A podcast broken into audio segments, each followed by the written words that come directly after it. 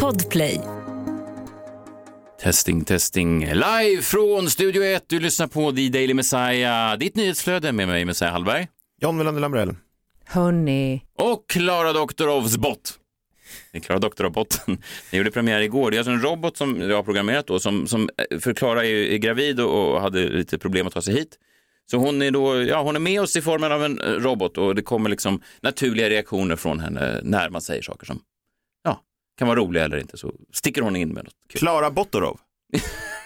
Gud vad du är vitsig då. Det här är ju inte kul. Nej, hon är också kritisk ibland. Nej.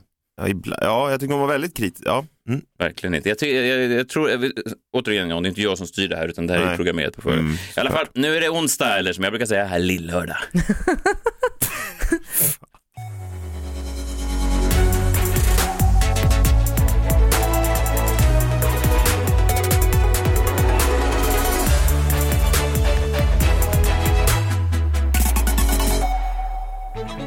Onsdag, lillördag, det här uttrycket som jag kom på för lite drygt 2 år sedan. Det är kul att ni använder det. Alltså lill och lördag, sätter ni ihop dem och så, ja, kom ihåg när ni hörde det först. Lill och lördag. Framtidsmannen kommer hit lite senare. Niklas Hermansson med det senaste från framtiden. Idag skulle han prata någonting om städer. Sen har jag också en rolig grej. Jag vet att han kommer från en stad som precis har försökt göra sig av med det som de är mest kända för. Alltså, han kommer från en liten stad i Sverige uppe i norr. Niklas, och de är kända för en sak. Det är många säger att det är bara skit där uppe, och det är exakt det är, och det ska de nu försöka göra sig av med. Du säger att jag har småstadsförakt. Verkligen inte, men jag tror att Niklas kommer skriva under på att just skit är den här stan känd för. Han kommer från en skitstad. Nej, ja, precis. Ja, vad fint. Ja, verkligen. Det kan man säkert uppskatta och höra. På tal om skitstäder, jag ska ut på turné. Nej, det blir fel. Jag ska ut på turné i hela Sverige. In och köp biljetter. Det drar igång 1 oktober.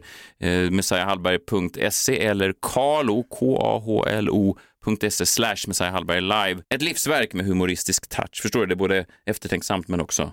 Ja, du fattar. Ja, jag fattar. Mm. Så som det ska vara. Så som det ska vara. Jag gör även lite provgig innan dess, och jag kollade här i min kalender att jag ganska snart ska ner till Skåne. Det är inte så ofta vi är nere i Skåne, John. Det är ju egentligen inget... Jag uppskattar liksom spettekaka och... Vilka är vi? Vad sa du? Vilka är vi? Nej, men jag då. Ja, jag ska ner och köra Lund och Malmö 16-17 mars på Oslipat där. Mejeriet i Lund och Babel i Malmö 16-17 mars. Så där kan man se, om man vill se mig stå med en lapp och testa lite skämt, så ja, det är väl ett utmärkt tillfälle att få göra det. Ja. Wow! Välkommen till filosofiska funderingar. Your life isn't margaritas on a beach in Jamaica. Välkommen till filosofiska funderingar. Nej, varför inte det? Nej, för att det här var ju Jordan Peterson, filosofen. Han sa alltså, kom ihåg det här, John, visdomsord. Your life isn't margaritas on a beach in Jamaica. Han är så jävla mörk. Bara för att han bor i så här kallaste Kanada. Det finns väl folk som sitter i Jamaica och dricker margaritas. Ja, men han menar att det är liksom inte en större delen. Det är inte merparten av ditt liv. Det är inte en sån liten slänggunga på en strand i Jamaica. Jag tänker inte gå med på det. Nej, utan han menar att majoriteten av ditt liv spenderar kanske med din fru när du kommer hem och säger: hej John, hur mår du idag John? Eller hur? Jag har faktiskt aldrig sett en större jombola. Hur mår du idag, John? Och din jombola? Vad fan är det som händer nu? Botten har blivit tokig. Botten har tappat. Ja, botten och någon annan. Inte jag som styr.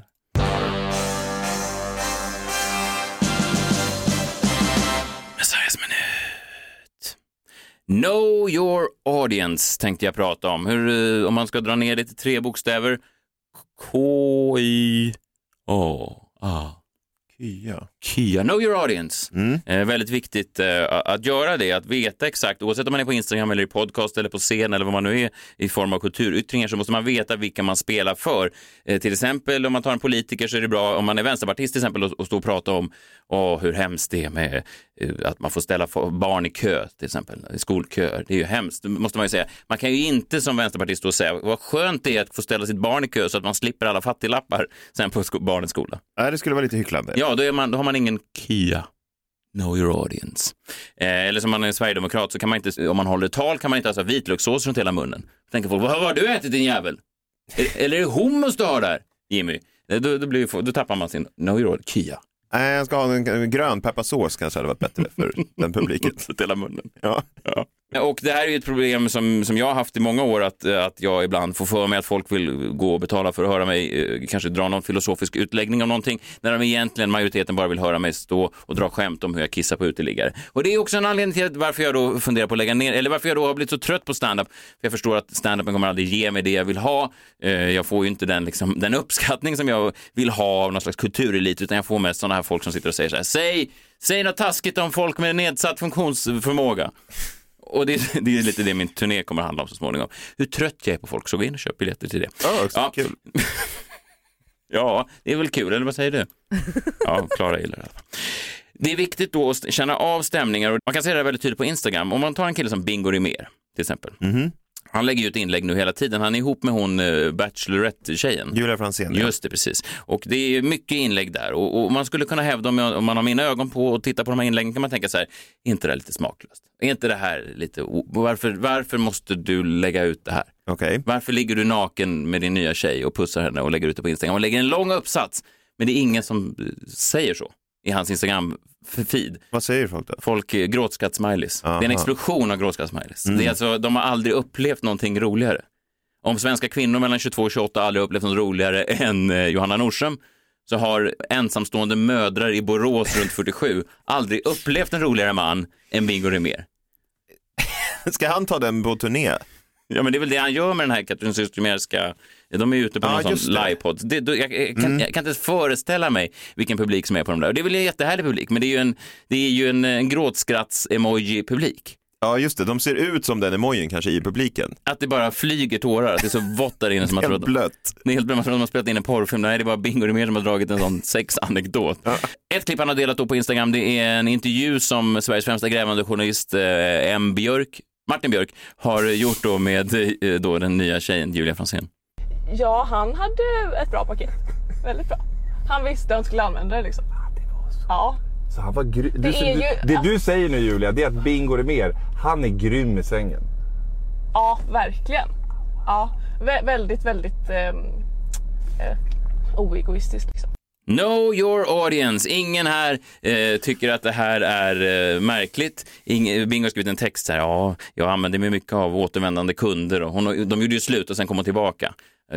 Kunden har alltid rätt och så vidare. Han skriver något sånt där. Och folk gråtskratt, smileys. De dör. De tycker att det här är det roligaste. Ensamstående mödrar från Borås på 47 års ålder har aldrig upplevt en roligare man än Bingo Rimér.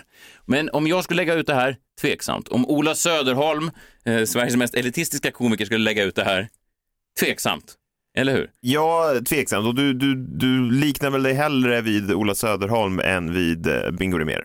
Ja, det gör jag. Men tänk dig att Ola Söderholm skulle lägga ut ett klipp då när Martin Björk intervjuar hans tjej då, Liv Strömquist i bilen. Fan, ja. Och så frågar han, vad säger du om Olas pjäs då? Är den rejäl?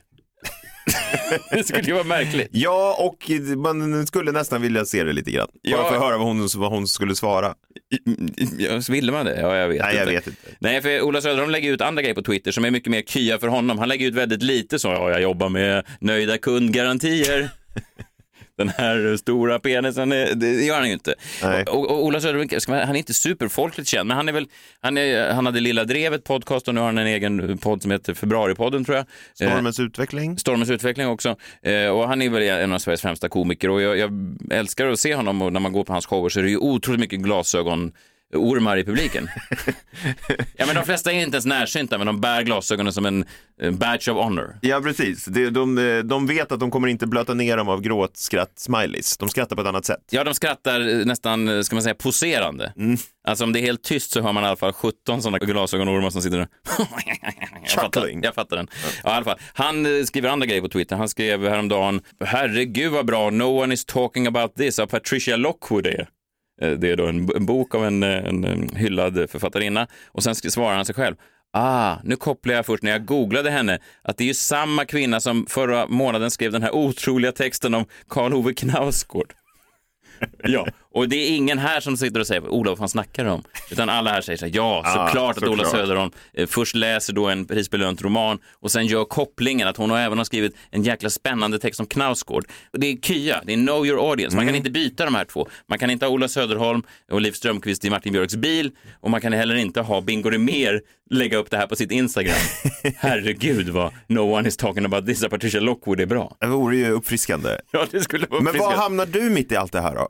Nej, det är, jag vet faktiskt inte. Men det här gäller ju också poddar. Om man bara slår på en podd, om man aldrig lyssnar på en podd, så är det ju jävligt svårt att direkt sätta sig in i det. Om man bara ska slå på ett avsnitt av, säg, Alex och Sigge, det är väl ändå Sveriges största podcast. Om man bara sätter på mitt i någon sån utläggning av Sigge, vi kan bara lyssna lite hur det brukar låta. Jag bara la alla avsnitt i den här stora jombolan och så slog jag på ett mitt i, ska vi bara se vad vi befinner oss.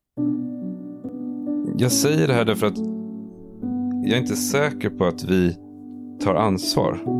Alltså det är bekvämt på ett sätt att leva i det förflutna, sörja det förflutna, än att ta ansvar för att gå vidare. Som om att vi väntar på att någon annan ska göra det. Eller som att vi väntar på att farmor eller din pappa ska stå där en dag. Eller om man bara tar återigen den här med stimulansen som vi får hela tiden. Att stirra in i skärmarna och tänka att någonting ska göra oss lugna, söka trösten utifrån. Därför att det är för smärtsamt att ta... Och jobbigt att ta ansvar själva. Jag menar bara att om vi ska vara ärliga, 2021 så är det inte bara barnen som är avtrubbade. Vi vuxna blir också underhållna hela tiden.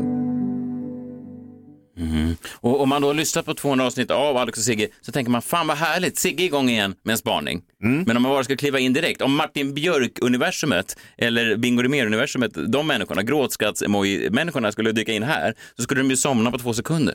De skulle inte förstå varför det är för lite. Det är inget prat om kukar. Om... Hur är paketet? Varför nämner han inte paketet? Det är ju Kia, förstår du. Men Sigge vet ju här att folk har avsatt nu några timmar för att lyssna på hans spaningar. Och då behöver han inte... Några timmar, ja. Ja, men det var ingen diss. Det är långa avsnitt. Det är skillnad från oss som försöker vara lite rappa och get to the fucking point, förutom kanske just den här minuten då. Men så vet han ju om att han har publiken, att han kan liksom bre ut sig. Han behöver inte dra in ett jävla paketsnack. Däremot om man skulle ta in då Martin Björks publik, han sitter ju då i sin bil och så bad han ju då kvinnliga influencers trä på en kondom på en dildo som faktiskt var Klara Doktorovs dildo. Det var ju lite intressant, men ja. Han lånade ju Klara Doktorovs dildo. Det var ju ett scoop då för några år sedan när det här kom fram. Är det här på riktigt? Ja.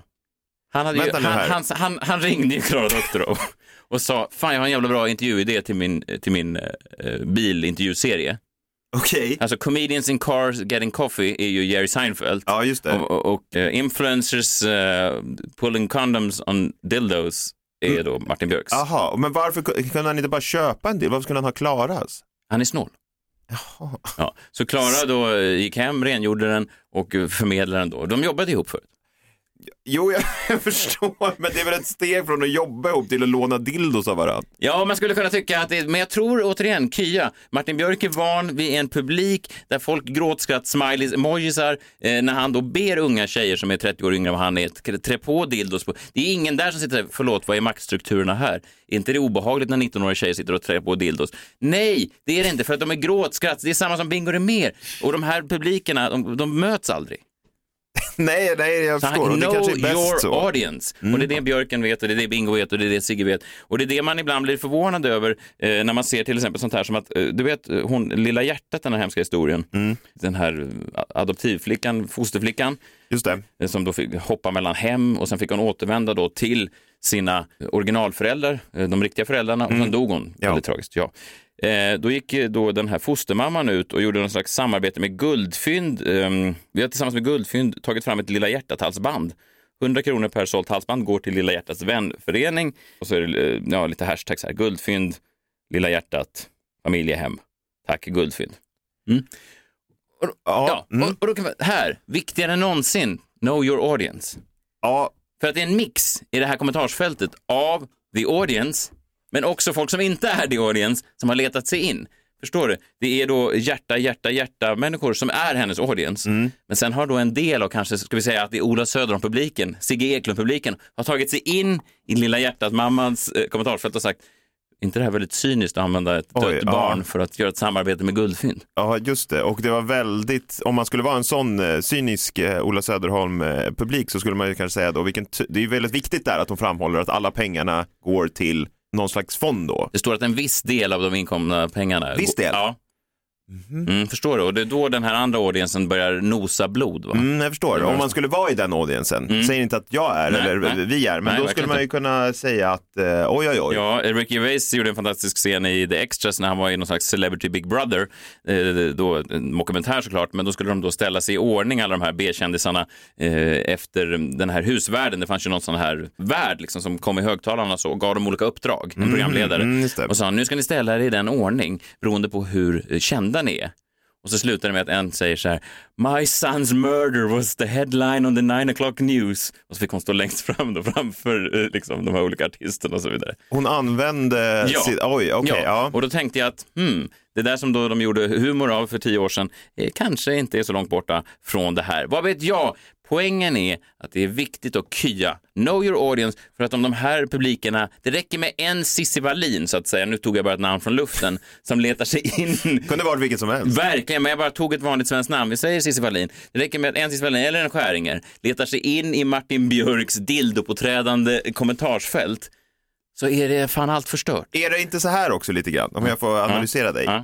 Att du har undrat i många år, varför har inte de här Cissi Wallin och Skäring-typerna ännu letat sig in intimt med Björken kommentarsfältet? Ja, och varför har de inte letat sig in? Jag har ingen aning varför de inte har gjort det, men jag tror att det är bra, och jag tror att Björken och alla de här människorna är liksom förebilder för resten av oss, för till skillnad från kanske dig och mig, eller speciellt mig då, som inte know my audience, så vet de exakt vad de har sin publik, och det är väl någonting som vi alla måste sträva efter.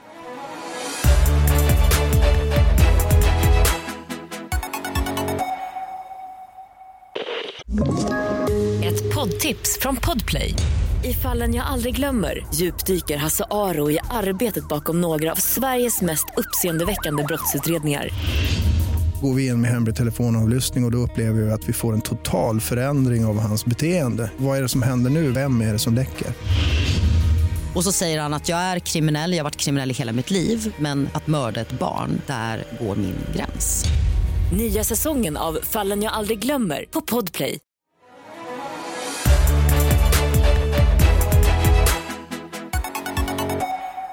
John? Ja. Högtidligt att svara. Ja. Va? Nej, du svarar ja. Ja. Vad har du för relation till Timrå? Ja, Timrå. Jo, jag var där en gång faktiskt. Ja. Jag har varit i Timrå. Ja, jag vet. Och jag tänkte, det har hänt en ganska spännande grej i just Timrå. Och vår vän Framtidsmannen, det är ju dags för honom strax att dyka upp. Aha. Jag råkar veta att han är från Timrå. Nej. Typ, i alla fall. Jäklar, ja. Undrar om man vill höra min Timrå. Framtidsmannen. Det är onsdag. Där är han, Framtidsmannen, Niklas Hermansson. Hej, hej. Hej. Visst är du från Timrå? Ish. Jag är från Timrå, jag är stolt timroit. Men du är alltså centrala Timrå? Nej, förort till Timrå. Ja, jag visste det. Men du, om någon skulle stoppa en kniv mot halsen på dig och säga, ge mig din ursprungsort, din jävel.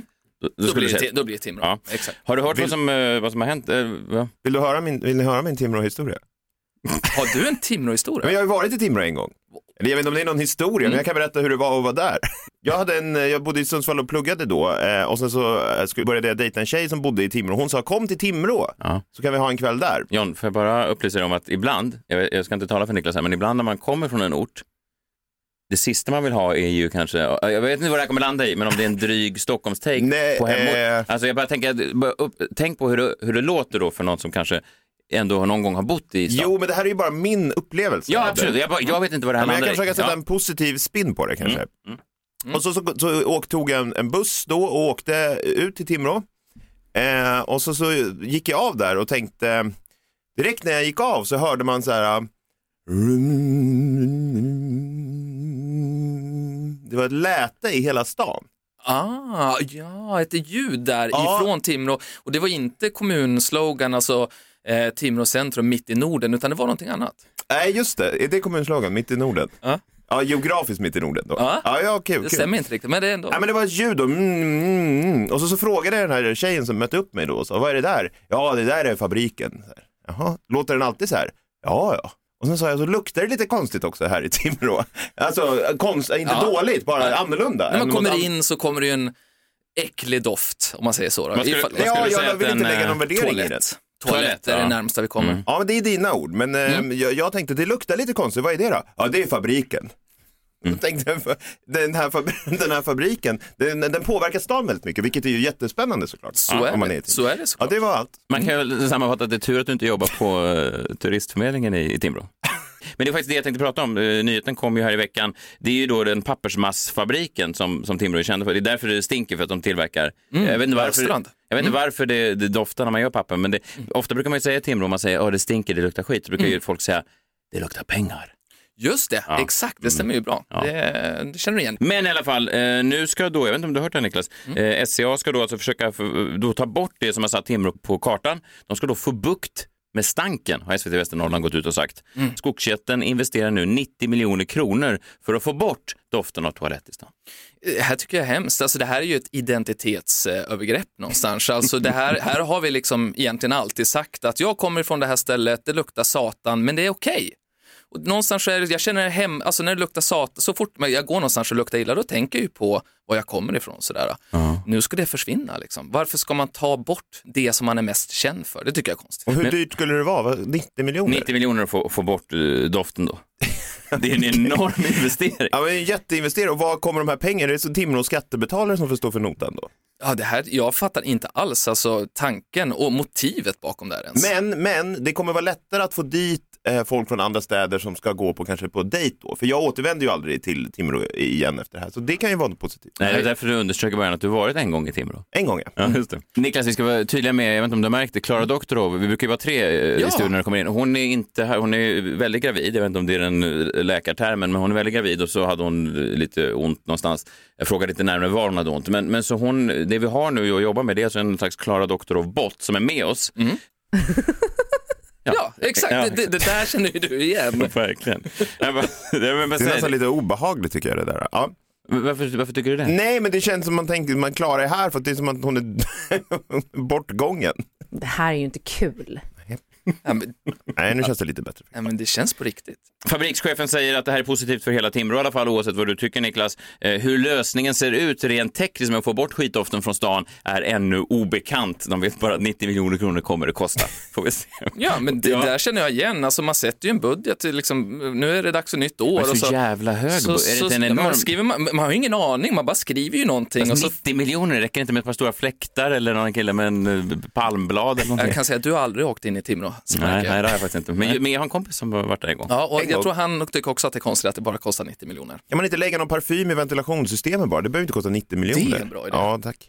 Honey. Du har, Niklas, nyhetsbrevet No Mo, FOMO, och det är även en podcast. Du kommer alltså då till oss en gång i veckan med spaningarna från framtiden. Du säger då vad vi kommer att prata om sen, fast du berättar det för oss nu. Mm. Och nu, den här gången har jag precis kommit tillbaka från då 2049, och då tänkte jag berätta för er hur vi kommer att bo i framtiden och vad vi kommer att leva, alltså supermakten och megastäderna. Men först... Wow. Tack, Klara. Men först, apropå just det här med tidsresor då. Har ni läst Expressens reportageserie Pojken som försvann? Alltså det här är ju den här pojken som försvann för 28 år sedan. Som man hittade hemma hos sin mamma här om året. Ja, just det, precis. Och nu har ju Expressens reporter då, Erik Wiman, följt Bosi, eller Bosi låter kanske lite. Jag har faktiskt inte läst den historien. Var hittade de den här pojken? Stockholm. Okay. Lämnade skolan som 13-åring 1992 och sen så hittades han då i en lägenhet 28 år senare där han har levt med sin gamla mamma. Oj. Som ville ha honom för sig själv där. Och hur som helst, varför jag berättar här, det är att Erik pratar om det här vikten att följa upp journalistik. Journalister är ju ofta att man skriver någonting, det är stora rubriker och så vidare, och sen så vet man ju inte vad som hände egentligen. Alltså, det gäller att följa upp saker, och det är ju exakt det han har gjort här ett år senare. Och då tänkte jag att jag måste också följa upp lite grann vad... Jag har ju släpat med mig framtidsspaningar hit. Och hur har det gått då? Jag tänkte lite snabbt säga det då. Att, kom ihåg att jag hade ju med den här digitala avatar, min nya kompis Rachel. Just det, som vi misstänkte kanske var lite... Eller du sa att många... Att man halkade in på sexspåret med dem till slut ofta. Ja, det var ju kompis inom citationstecken kan man säga. Ja, men exakt, precis. Ja. Och senast igår kväll så skickade hon meddelande till mig och frågade att hon skrev att hon har en bild som hon tycker att jag borde få se. Oj. Jag har inte vågat öppna det än. Men mycket riktigt så har det kommit mycket rapporter nu om att män inte klarar av att ha de här digitala avatarerna i sina fickor, utan de här kvinnorna blir misshandlade då utav män som ger utlopp på dem. Så att det har ju gått i den linjen jag tyvärr förutsåg där. Det är lite sorgligt. Sen så har vi ju också Joe Rogan har ju pratat om en del. Och han har ju då faktiskt erbjudits 1 miljard kronor från Rumble för att ta över sin podd dit, precis som jag gissade. Och sen så fick han ju då 2 miljarder kronor, inte 1 miljard, ifrån Spotify. Och vi har alltid pratat om 1 miljard kronor. Så nu är Rumble, han kommer inte ta den grejen, så han kommer vara kvar på Spotify. Men det är ju, vi ska inte prata mer om Rogan egentligen, men det är ju fascinerande. Redan 1 miljard kände man ju. Mm. Alltså det är fascinerande att vi lever i en sån tid där en målgrupp är allt. Alltså att det finns liksom inga värderingar längre som ett företag egentligen står för. Utan jag menar, Rogan skulle kunna ha en podcast om vad som helst om han hade den här enorma lyssnarskaran. Ja, men Spotify måste ju också vara ganska nöjda med det här, för han har ju verkligen satt alltså Spotify på kartan. Det här har ju blivit liksom en världsstory med Joe Rogan och Spotify. Och även om man lever efter devisen all publicitet är bra publicitet, ja, så måste ju det vara värt i alla fall så mycket som de har betalat honom. Ja, men är Spotify världens minst värdegrundsmässiga bolag? Alltså de står för absolut ingenting. Är de som vatten? Alltså de står väl för ingenting alls. Daniel Ek och de här, de är väl, de vet ju, det är som att de inte ens bryr sig om musik. Det är som de, vad heter de, Storytel, de som köpte upp Norstedts. Vad tycker du om dem? Ja, alltså den killen han då, Jonas Tellander. Ja, just det, precis. Han hatar ju böcker. Han tycker att han tycker det är tradigt med det skrivna ordet. Han gillar ju ljudböcker och uppmanar alla författare att korta ner kapitlen och jävla en cliffhanger i slutet. Det är ju det Spotify är. Alltså ifall du jämför det med till exempel vdn för Airbnb, han är ju en väldigt ung kille. Hatar han sängar? Nej, men vad han gör tvärtom. Han hatar hotell. Han ser sig som faktiskt en ansvarig publicist på sätt och vis. Han stoppade möjligheterna till exempel att kunna hyra just bostäder i Washington då när Kapitolium föll då, när Trump eldade på sina massor. Vilken godhet signalerar. Och han stoppade det där, och alla de då som förlorade sina pengar för att de inte kunde hyra ut, nej, de fick ju pengar av honom. Han går in och tar ansvar. Det går att göra faktiskt som vd. Det där är exakt en sexdröm jag har haft. Oj, det är oväntat. Ja, fast ändå det är Airbnb då. Ett tom Airbnb-lägenhet utan Kapitolium invaderare. Ja, jag förstår. Det är nog någonting. Slutligen bara innan vi ska gå och åka framåt i tiden då och se hur vi kommer att bo i framtiden. Ja, vi är fortfarande i nutid. Vi är fortfarande nutid. Ja. Jag håller bara på att berätta här om varför jag ska få komma tillbaka, därför att jag ger er spaningar som faktiskt händer till exempel. Så. Mm. En sista då, det är ju, jag vet att John har varit nyfiken på när Trumps nya sociala plattform Truth Social, världens svåraste ord för oss svenskar tror jag. Men nu har han faktiskt släppt det för 500 betatestare, så det kommer om 3 till 6 månader, och då är ju frågan ifall de andra 2 stora konservativa plattformarna kommer att falla. Därför att då kommer ju Trump att vara på den, och då finns ju ingen anledning att de här 2 andra, Getter och Rumble, finns kvar. Så det kommer liksom, korthuset kommer förmodligen falla. Jaha, så det är 2 andra konkurrerande konservativa. Det finns 2 stora, nu kommer den 3:e. Men det är också så här, jag vet inte, är det ett varningstecken när man måste börja bygga nya plattformar för att få säga vad man... Jag menar, jag har ändå så här twittrat ut en del kontroversiella skämt genom åren. Jag har ju aldrig så att säga lagt miljoner på att behöva bygga en egen databas för att kunna fortsätta göra det. Att så många människor inte överhuvudtaget tittar sig i spegeln och tänker, är det att jag gör något fel? Men har du aldrig känt att du har haft något skämt och så har du suttit och skrivit halva meningen på Twitter och så tänkt, fan nej, jag vågar inte. Då måste du ändå tänk om det fanns en annan plattform, en Messiah Social. För mig. Det jag bara kunde få använda n-ordet fritt. Ja, verkligen. Jag trodde det var den här podden, men... Nej. Den här är styrd, kan jag säga, nästan maoistiskt. Ja, du ser ju, du sitter här uppe. Chefen. Vet ni vad det här påminner om? Det påminner om när jag jobbade på SVT.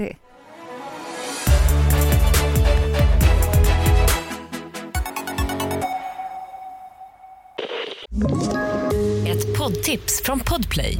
I Fallen jag aldrig glömmer djupdyker Hasse Aro i arbetet bakom några av Sveriges mest uppseendeväckande brottsutredningar.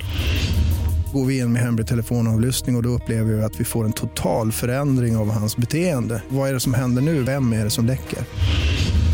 Och så säger han att jag är kriminell, jag har varit kriminell i hela mitt liv. Men att mörda ett barn, där går min gräns. Nya säsongen av Fallen jag aldrig glömmer på Podplay.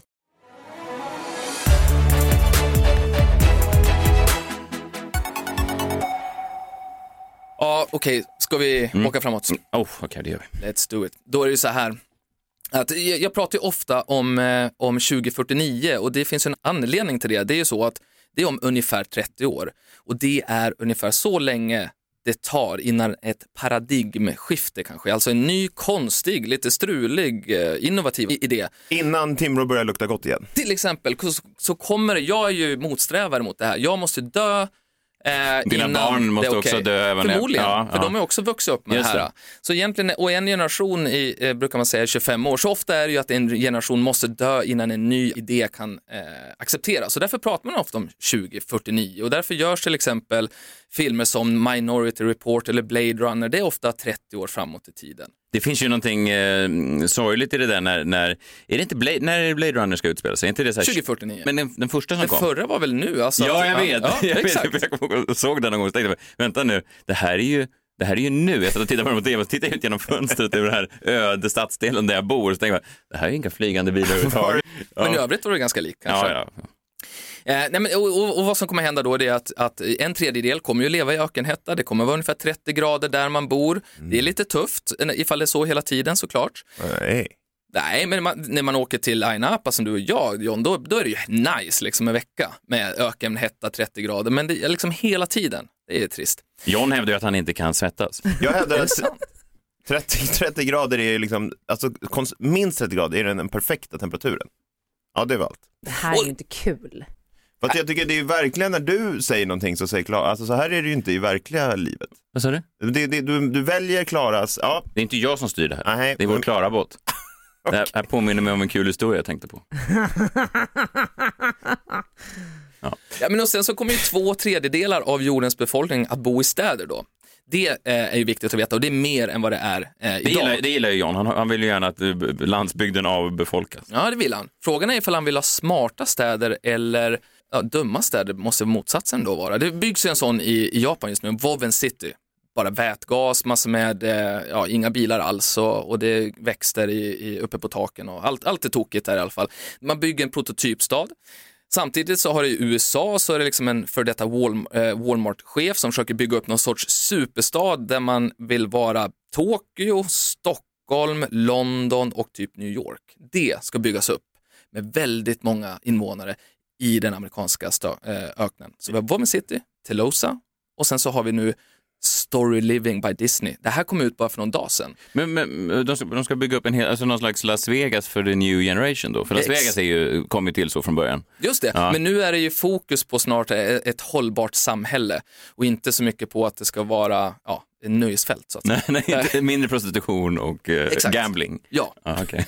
Och så Story Living tror jag också, Disney kommer nog inte ha så mycket prostitution heller där, utan då är lite mer 50+ och inte Disneyland, utan, men det är fortfarande gated community-känslan. Här kan man börja liksom, gå in och betala en plats här. Vet du vad, jag kommer ihåg jag hade en kompis som heter Per Lundgren, min bästa vän, innan jag träffade dig, John, i lågstadiet. Och då kommer jag ihåg att hans pappa var arkitekt, så han hade då olika landmassor runt om i Sverige. Och då kom Per en morgon och sa till mig, vet du vad, min pappa får tag i ett land här, en liten mark, och där kan vi starta vårt eget land. Pertunien. Hertunien? Ja, och jag hade inga följdfrågor alls, utan jag hängde på. Så satt vi flera månader och skissade på olika grejer, och vi gick direkt på det som man då behöver när man startar ett nytt land, tv-spelen. Det är viktigt. Ja, det är viktigt. Så vi började direkt skissa på nya tv-spel som bara skulle finnas då i Pertunien, och hur vår nationslagströja skulle se ut, och vilka artister som skulle kunna komma och gigga då i Pertunien. Blev det någonsin av det här Pertunien? Ja, jag ska göra det besviken att nej. Det blev inte. Ja, jag vet, men vad fan, det är ändå idén. Wow. Ja, verkligen. Mm. Ja, men sen så har ju McKinsey Company i alla fall. Det är ju en stor analysbyrå, och det kan man alltid kasta in. Vad man än ska berätta ska man säga McKinsey Company har sagt. Alltså det är lite tips. Så det är lite mer tyngd till saker och ting. Och jag hittar ju ofta på, lägger till det bara ifall jag tycker att det behövs. I det här fallet behövs det inte riktigt. Men de har i alla fall delat upp Europa i 3 delar, och då kan jag vara liksom, bor man i Malmö eller Stockholm, då kan man väl glad, därför att vi är superstar hubs. Här händer det grejer. Så det här kommer att vara fint att bo i. Däremot Timrå och väldigt många andra delar utav Sverige kommer få det riktigt tufft. Det händer mindre McKinsey. Där. Händer ingenting där. Förutom det här med bajsdoften som försvinner. Exakt. Men det är ingen superstar-grej. Det är ingen superstar-grej. Men jag är nyfiken på ifall ni kan gissa er till de ledande ekonomierna 2049. Alltså ifall vi ska ta fram 5 stycken, vi har inte repar här innan. Nej. Och det här är ju hemskt, jag vet om det. Även ifall jag vet, du håller ju på med någon frågesport också, alla mot alla. Premiär på torsdag på Discovery och 5. Ja, men så du är lite inne i frågesportsracet. Jag skulle säga USA. Men att man tror 2049. Men jag tror USA fortfarande är med där. Om du sa topp 5. Ja. Man tror väl att Kina eventuellt ska gå med. Sen läste jag en ny rapport som sa att Kina kanske inte riktigt utvecklades så snabbt som man trodde. För man trodde ju om Japan för kanske 20 år sedan att det skulle vara en enorm boom. Och så. Men jag tror Kina... Så slutar de ligga med varandra i Japan. Ja. Så det är ett stort problem. På riktigt. Okej. Men Kina, Indien, USA. Jag vet inte, det stämmer. Ja, men jag fick inte... Jo, du är 2 kvar. Nej, men då gissar jag på samma. Eftersom det stämde. Nu har du fått höra att det var eftersom det stämde, ja. Ja, men det är det. Kina ettan. Jag kommer från en smart stad. Ja, verkligen. Kina ettan. Det där är exakt en sexdröm jag har haft. Om Kina? Ja, tydligen. Jag kan inte styra botten. Nej, den lever sitt eget liv. Indien 2, USA 3, gått ner lite grann alltså. De börjar liksom åka neråt. Indonesien 4 och så Brasilien 5. Brasilien är spännande, vi vet ju ingenting om Brasilien. Är det regnskog och sånt? Ja, det är mycket timmer och sånt där. Ja, kan ta över från Timrå. Mitt i Norden. Ja, men Brasilien har gått om Timrå här precis på slutet. Och sen så, de stora förlorarna här, det är USA, Japan och Tyskland. Okej. Ja, det är ju, Merkel är ju inte kvar där. Så att de kommer ju tappa nu de här närmsta åren. Sen så har vi de stora vinnarna då. Vietnam, Filippinerna och Nigeria. Nigeria kommer ju från väldigt låga nivåer, korruption, inget internet. Men vad är det då? Är det de här Nigeria-breven som man hoppas på? Ja, det är de som börjar ge nu lite utdelning. De spelar en long game. Ja. Och det här är sant, men det är nästan som att jag bygger vidare på ditt skämt. Men de har faktiskt bland de flest entreprenörer i världen, Nigeria. Alla med samma idé. Ja, alla med samma idé. Alla har mejlat mig. Draknästet i Nigeria är bara 45 nigerianer som står och pitchar Nigeria-brev allihopa. Så vi är alltså i 2049, vi tittar på liksom supermakterna. Det är alltså Kina, Indien, USA. Och sen så de här megastäderna då, slutligen. Men då måste vi åka till Indien, till Bombay. Ja, men det är ju Indien som kommer att regera här när det kommer till megastäderna. New York har faktiskt tappat, och det här gör ju att världens rikaste män tävlar om att fly världen. Det är ju ditåt vi går. Vi ser ju till exempel hur Jeff Bezos, han ju var ute med sin den här penisformade raketen, så drog han åkte ju inte riktigt hela vägen, men vill ändå få det framstå som det. Vi har ju Musk, han ska ju liksom flytta in på Mars 2054. Och så har vi då Richard Branson, han som lever det här superhärliga livet, man bara spelar tennis, går upp tidigt och har någon egen ö och så vidare. Han har ju Virgin Galactic, det är hans rymdfärjor, och de kom häromdagen att nu får vem som helst köpa biljett för att åka till rymden. Och det kostar bara 4 miljoner. Äntligen! 4 miljoner! Verkligen, skönt. För jag och min familj pratade lite om vad vi skulle göra eventuellt på sportlovet. Och då kan det ju... Kanske. Nu när du får med i tv och sådär också. Kanske finns pengarna. Därför tycker jag att det är väldigt härligt i alla fall att när vi tittar tillbaks på Super Bowl, jag vet att ni inte är någon stora fan av det, men det roliga där var ju reklamfilmerna. Men en reklamfilm som väldigt få sett faktiskt, ifall man får räkna 1 miljon visningar på YouTube lite, men i jämförelse med till exempel Scarlett Johansson och hennes reklamfilm som ligger uppe på typ 65-70 miljoner, så har vi ju Salesforce reklamfilm med Matthew McConaughey. Och han har ju skrivit det här manuset själv. Och det är ju egentligen bara långt finger till alla de här världens rikaste män som vill fly världen. Vilket är helt okej, man fattar ju det. Det är som USA bara går neråt på listorna. Men jag tycker vi kan lyssna på Matthew McConaughey. För det tycker jag, det är liksom ordvärda att leva efter. Space. The boundary of human achievement. The new frontier.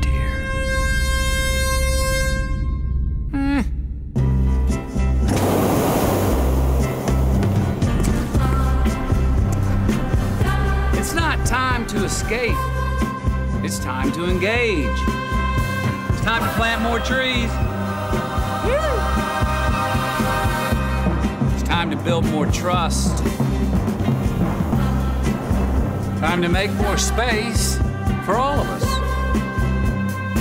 So while the others look to the metaverse and Mars, let's stay here and restore ours. Yeah, it's time to blaze our trail. Because the new frontier... It ain't rocket science. It's right here. Han låter ju väldigt mycket som en sävlig Texas-gubbe som tycker att man ska tona ner. Ska man till rymden och göra? När man bara kan slå sig ner sin gungstol. Ja, men verkligen. Han har ju sagt att han ska bli politiker också. Han skulle ju run for governor, kanske till och med president.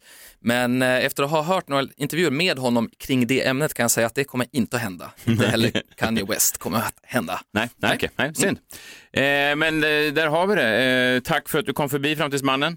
Ja, jag tackar för att jag får komma. Ja, det var det lilla. Hoppas det löser sig där i Timrå för er. Jag blir genast orolig. Jag vet ju såklart vad som kommer hända. Jag får inte berätta för mycket. Men jag undrar också, Matthew McConaughey sa att vi måste plant more trees. Men det är ju Timrå som hugger ner alla träd. Så det blir ju svårt att gifta sig med den här nya framtiden. Jag vet, det är jättetufft. Och vi som är svenskar borde också kanske titta lite mer på vad Ikea håller på med nere i Rumänien. Men det, ifall man är intresserad av det, ja, då kan man läsa på om det. För där huggs det ner ett träd så du bara sjunger om det utan att veta om det. Exakt en sexdröm jag har haft. Titta igen. Otroligt. Tack för att du kom, Framtidsmannen. Tack så mycket. Oj. Oj, gud, där var han iväg med sin cape. Visste du att det heter det? Cape, det där som man har på sig. Ja, just det. Mantel kan man säga också. Ja, på svenska. Cape. Okay. C-A-P. Ja, jag förstår. Cape. Mm. Ja. Vi är tillbaka imorgon. Vi får se om vi, du och jag bara, och så har vi en doktoravbott, eller om vi så att säga har det faktiska praktexemplaret klara i studion. Ja, det blir spännande. Ja, det blir någonting. Det är ju skillnad, kan man säga. Ja, det är någonting. För samtidigt tycker jag att den här botten är stark. Alltså. Kanske. Ja, gillar du botten mer? Jo, men det är såklart. Okej. Mm. Botten är inte lika lätt arg. Eller? Skrattar också ofta åt dina skämt. Verkligen inte. Vi hörs imorgon, då är det torsdag, hörni. Ja, tack. Hej. Det var inte ens ett skämt.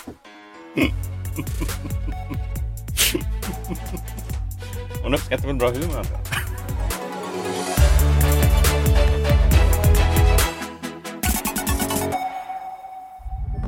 Podplay, en del av Power Media.